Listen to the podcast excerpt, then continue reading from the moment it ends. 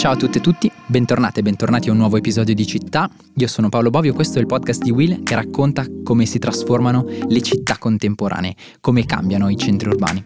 I centri urbani che sono fatti anche e tanto di mobilità, la dimensione del muoversi e siamo qui per parlarne oggi con Federico Paralotto. Benvenuto o meglio, bentornato. Grazie. Federico, tu sei pianificatore della mobilità urbana, sei stato anche ospite di un precedente episodio del nostro podcast Città, recentemente hai scritto un libro che ha un titolo veramente interessante, Muoversi in uno spazio stretto, lo spazio stretto che stanno percorrendo le nostre città sempre meno da un certo punto di vista alle prese con la crisi della pandemia e sempre di più alle prese con la sfida ben più grande che è la sfida ambientale. E naturalmente sappiamo che le risposte passano proprio anche dalla trasformazione della mobilità. Dicevo, in questi anni si è molto riflettuto in come le città si sarebbero trasformate, si devono trasformare per rispondere a queste nuove sfide e ci sono dei paradossi e delle lezioni che abbiamo imparato. Allora con te vorrei partire proprio da qui, dalla dimensione dello spazio.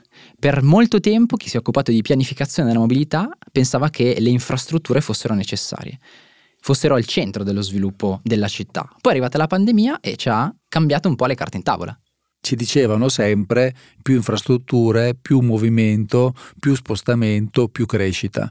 In realtà si è visto che non c'è una diretta relazione, una relazione bionivoca tra la crescita degli spostamenti e l'aumento del traffico e la crescita economica e questo è un elemento centrale. La cosa interessante secondo me della pandemia è che per la prima volta da, dalla rivoluzione industriale ci siamo fermati cioè, se uno guarda il traffico aereo o lo spostamento nelle città e guarda i dati, non è mai successo una cosa del genere, non è mai successo, ci siamo fermati veramente. E la cosa eh, interessante di cui parla Bruno Latour, che è purtroppo morto recentemente, un penstatore straordinario, è che lui ci diceva, ma attenzione, a noi ci avevano detto che non potevamo fermarci, che non potevamo rallentare, che non potevamo cambiare perché l'economia sarebbe crollata, perché il mondo si sarebbe sfasciato, perché tutto sarebbe andato a pezzi. La cosa interessante della pandemia è che ci ha dimostrato che ci si poteva fermare, ci si può riorganizzare, si possono cambiare le cose e che questo non significa un crollo sistemico della nostra società. Allo stesso tempo non dobbiamo dimenticarci che questa tendenza a discutere di remotizzazione del lavoro, di smart working, eccetera, eccetera, presenta diciamo, due insidie. La prima, il lavoro da remoto ha coinvolto per il 70% quelli della fascia di istruzione superiore, no? eh, e quindi eh, cosa vuol dire? Vuol dire che c'è anche una fascia di persone che questo lavoro non lo può remotizzare, gente che lavora manualmente, che Matteo Colleoni chiamerebbe proletariato dei servizi, no? che lavora e che eh, non ha la possibilità di farsi una riunione in Zoom perché deve essere fisicamente sul posto e di fatto quindi questo, questo gruppo non può essere ignorato. Quindi la remotizzazione del lavoro bisogna stare molto attenti, non è decisamente una manovra inclusiva trasformativa della società e se vogliamo cambiare la città non possiamo lasciare indietro un pezzo enorme della popolazione, quindi necessariamente io non credo che passi da lì il futuro della mobilità, no? del, del lavoro in remoto. E l'altra cosa ehm, che ci ricorda invece Richard Sennett, che è un sociologo molto importante nel suo libro L'uomo flessibile, che bisogna anche stare attenti che non inizi una sorta di Fordismo digitale, no? per cui tu sei, magari lavori in una banca o fai qualche attività di carattere eh, sì più intellettuale, più astratto, Uh, ma allo stesso tempo vieni confinato a casa tua no? uh, in una condizione di quasi costrizione, no? in qualche modo quindi garantendo un abbattimento dei costi degli affitti, eccetera, e robotizzando il lavoro, ma per certi aspetti togliendoti quella capacità di interfaccia, di comunicazione, di costruzione di relazioni che comunque il lavoro ti consente di fare. E tenere le persone ferme eh, a casa propria in qualche maniera è come se togliesse città, togliesse eh, quei flussi, eh, quegli spostamenti, quegli attraversamenti che fanno di una città eh, il suo essere stesso città. E passando da paradosso a paradosso, vorrei eh, provare a mettere a fuoco, dopo aver ragionato un attimo eh, sull'asse dello spazio, vorrei provare con te a guardare l'asse del tempo. C'è un altro aspetto verso cui invece sembriamo decisamente incamminati, che è quello della cosiddetta seconda grande rivoluzione dell'auto. Stiamo entrando nel tempo dell'auto a guida autonoma. Quando si esce dalla narrazione e dalla comunicazione e si entra in un quadro tecnico, no? quando parli con chi fa, produce eh, le uh, auto a guida autonoma, chi si occupa sul campo no, di, di sviluppare, testarle, perché ovviamente si tratta di una tecnologia straordinariamente innovativa. Quando ti fermi lì a parlare con l'ingegnere capo, come mi è capitato di fare recentemente di una grande società di costruzione di automobili, gli dici ma scusa, ma quando è che ci sono queste? No? Nessuno te lo sa dire. Bisogna stare attenti perché l'evocazione della, della guida autonoma rischia di essere l'evocazione di un mondo che in qualche modo ci tiene legati all'automobile, ma che non arriverà. Io non so quando arriverà la guida autonoma, ma sono certo che non sarà nei prossimi 10-15 anni.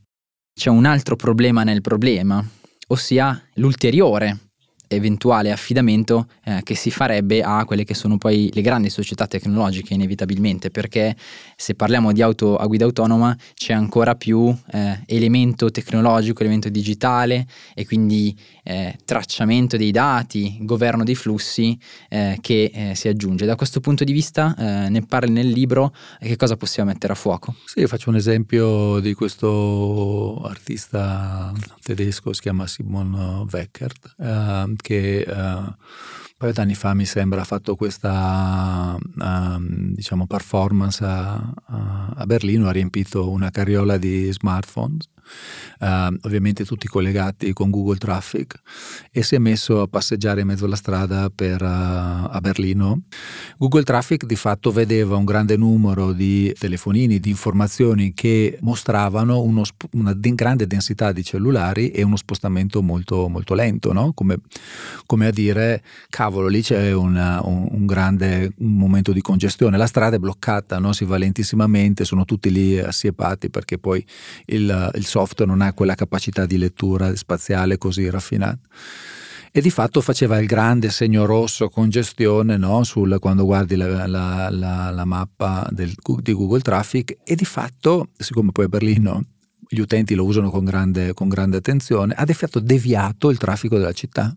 Cioè l'artista ci ha dimostrato che si può hackerare Google Traffic e determinare la struttura dei flussi della città. Praticamente una mobilità trollata, possiamo dire così, quella della capitale tedesca in questa performance di Simon Wecker. Decisamente. Però credo che la cosa interessante che veniva dietro uh, a, a, questo, a, questa performance, che veniva con questa performance, era, l'ho trovato molto interessante, un elemento, come dire, che mi ha fatto pensare e allo stesso tempo che denuncia il rischio, denuncia il rischio di affidarci a queste grandi corporate. E se pensiamo alla guida autonoma, se mai avverrà, stiamo parlando di sistemi incredibilmente connessi, no? l'unica cosa che non, serve, che non serve sulla macchina e che non deve necessariamente comunicare è chi c'è sopra, no? perché la macchina sarà completamente connessa con, con l'ambiente circostante in termini di sensori e di lettura dello spazio per ovvie ragioni. Le auto guida autonoma potranno eventualmente trasformare completamente l'esperienza del tempo, uno potrà leggere un libro, guardare un film, fare andare le mani, insomma, fare qualcosa che attualmente non è, non è prevedibile, però naturalmente cambierà poi anche il rapporto con lo spazio circostante. Sì, però appunto se la macchina diventa una, una, una, una, componente di un ecosistema interconnesso molto complesso e articolato, attenzione perché eh, entriamo ancora più in quell'ambito in cui una corporate o una grande società che si occupa di questo governo, di queste relazioni, può in qualche modo intervenire e andare a, a realmente governare i processi che stanno all'interno del funzionamento di una città. Attenzione perché affidarsi a queste grandi corporate per uh, governare i processi della mobilità spesso in forma, in forma uh, uh, monopolistica non è una buona idea, c'è un grande rischio dietro la mobilità. Quali sono i rischi? Eh, proviamo a metterli a fuoco, quali sono i rischi che vedi? È una cosa che deve necessariamente passare da un governo pubblico, non può essere dato in mano una corporate. Senti, abbiamo parlato di governance etica che sarà comunque necessaria sempre di più per una mobilità eh, connessa e quindi torna il ruolo eh, dell'amministrazione cittadina, dell'amministrazione locale, chi governa eh, la città in quanto bene pubblico. Da questo punto di vista, e ripensando a un punto che toccavi prima, ossia la finestra no? che si sta chiudendo, no? il tempo di ripensare la, la mobilità nello spazio pubblico. Ci sono però dei casi di eh, amministrazioni e cittadini che hanno messo in campo dei progetti o li hanno accelerati proprio anche sulla spinta eh, di, questo, di questa necessità post pandemica o post pandemica di ripensare la mobilità. Da questo punto di vista ci sono dei casi interessanti che possiamo citare e che in qualche maniera rimangono come esempio e forse anche come stimolo per guardare al futuro della mobilità in città. Nel momento in cui la mobilità perde eh, di relazione con lo sviluppo delle infrastrutture e eh, diventa un elemento oh, che guarda aspetti culturali, sociali, no? alle decisioni che prendo, alla qualità della vita che voglio avere, apre necessariamente un fianco ad una riflessione più ampia che mi vorrebbe dire di carattere politico, di governo della città e in modo colossale adesso che stiamo affrontando la crisi ambientale che ci sta arrivando, o meglio, che stiamo già vivendo e che eh, nei prossimi decenni diventerà, diventerà uh, sempre più evidente. E quindi degli esempi ci sono e quello di Parigi secondo me è più interessante perché c'è lì un sindaco, Anne Hidalgo, una sindaca, una sindaca che in realtà uh, ha preso in mano la città e prendendosi grandi rischi ne ha modificato il funzionamento, cioè ha deciso di progressivamente ridurre la presenza dell'automobile uh, con una serie di uh, progetti veramente, guardandoli anche da fuori, non da dentro la città, veramente incredibili, coraggiosi. Um, a me piace sempre citare mm, questo della Rive Droit praticamente era una grande asse di attraversamento urbano no? una, una, lungo l'alzaia della Senna. Pompidou aveva voluto negli anni Ottanta fare queste corsie di traffico espresso, due corsie che passavano più basse, no? uh, come se a Roma li facessimo sulle alzaie, no? dove Lungotevere. Lo, lungo, sul Lungotevere lo trasformassimo da quel luogo meraviglioso che è in una strada. Eh, a Parigi è stato fatto e a un certo punto era diventato una, una, un elemento molto importante della ridistribuzione del traffico. No? Praticamente cors- due corsie che correvano lungo il fiume senza nessun o con molti pochi conflitti di traffico con altre strade, eccetera. Anne Hidalgo prima ha iniziato a fare quello che si chiamava le spiagge di Parigi, cioè questa strada veniva chiusa d'estate, riempita di sabbia e i cittadini potevano accedere al fiume e poi nel 2017 ha detto basta, si chiude, non si apre più. Grande casino in città, no? gli ingegneri che dicevano no, ci sarà un crollo della performance dei veicoli, la città si impianta, per usare un termine poco tecnico, e tu sarai la responsabile. Ci sono le rielezioni, ha detto no, no, io la chiudo, rischio colossal evidentemente. Lei l'ha chiusa, eh, io diciamo, eh, sarebbe come chiudere il corso Buenos Aires a Milano, mi spiace se facevo riferimento milanese, però diciamo... Sarai scusato per questa volta. e, e, e, lei l'ha chiuso, eh, la strada è chiusa, non tornerà mai più aperta e questo ci dimostra una cosa fondamentale. Le strade, le città si possono veramente manipolare, no? si possono modificare e si possono ridistribuire i flussi, si possono cambiare le città e lei secondo me ha aperto la strada, è evidente che occorre una visione politica e una propensione a prendersi dei rischi importanti. Federico, abbiamo parlato di, dei paradossi, diciamo, di questa eh, fase eh, di ripensamento post-pandemico della mobilità, abbiamo parlato eh, di, del fatto che la remotizzazione non è, non è veramente una risposta. Abbiamo parlato delle auto a guida autonoma, delle loro incognite e dei loro rischi. Abbiamo parlato di un progetto, quello di, di Anni Dalgo a Parigi, del Rivedura, che predata eh, la pandemia ma che non è stato intaccato e anzi poi ha ispirato anche altri interventi proprio durante la pandemia. E allora però vorrei eh, chiederti, verso che direzione secondo te possiamo andare, eh, posto che il quadro, e lo citavi già prima, in cui leggere le trasformazioni della mobilità è sempre di più quello della, della crisi climatica, quali sono invece secondo te le piste verso cui eh, tendere? Eh, io farei uh, due grandi uh, differenziazioni. Una la città come conosciamo noi, come può essere Roma, come può essere Bologna, come può essere Milano, come può essere Torino, città di una, una certa dimensione, che hanno una strada tracciata evidente, senza nessun dubbio, ed è anche già in atto. Si tratta di capire quanto veloce sarà, cioè una, la strada che porta a una radicale riduzione del, degli autoveicoli, a una reintroduzione di aree verdi, a una compressione dello spazio per la mobilità privata a favore della vita associata, della ciclabilità, della pedonalità, di una ciclabilità, di una pedonalità sicure, no?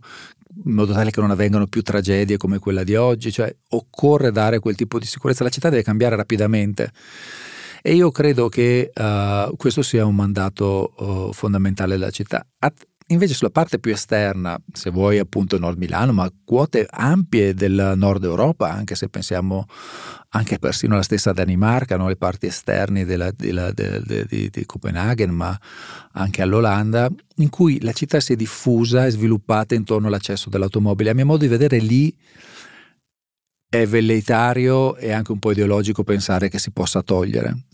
Quindi a mio modo di vedere, se dovessi diciamo uh, sintetizzare, via le macchine dalle città dense immediatamente, non sono state pensate per, per le auto, ridiamo qualità alla città. Sulla città e sulla parte esterna troverei assurdo anche a dire a uno che abita nell'Odobellina e deve andare a lavorare in una farmacia Vigevano, dire no, sai cosa, adesso non puoi più usare la macchina.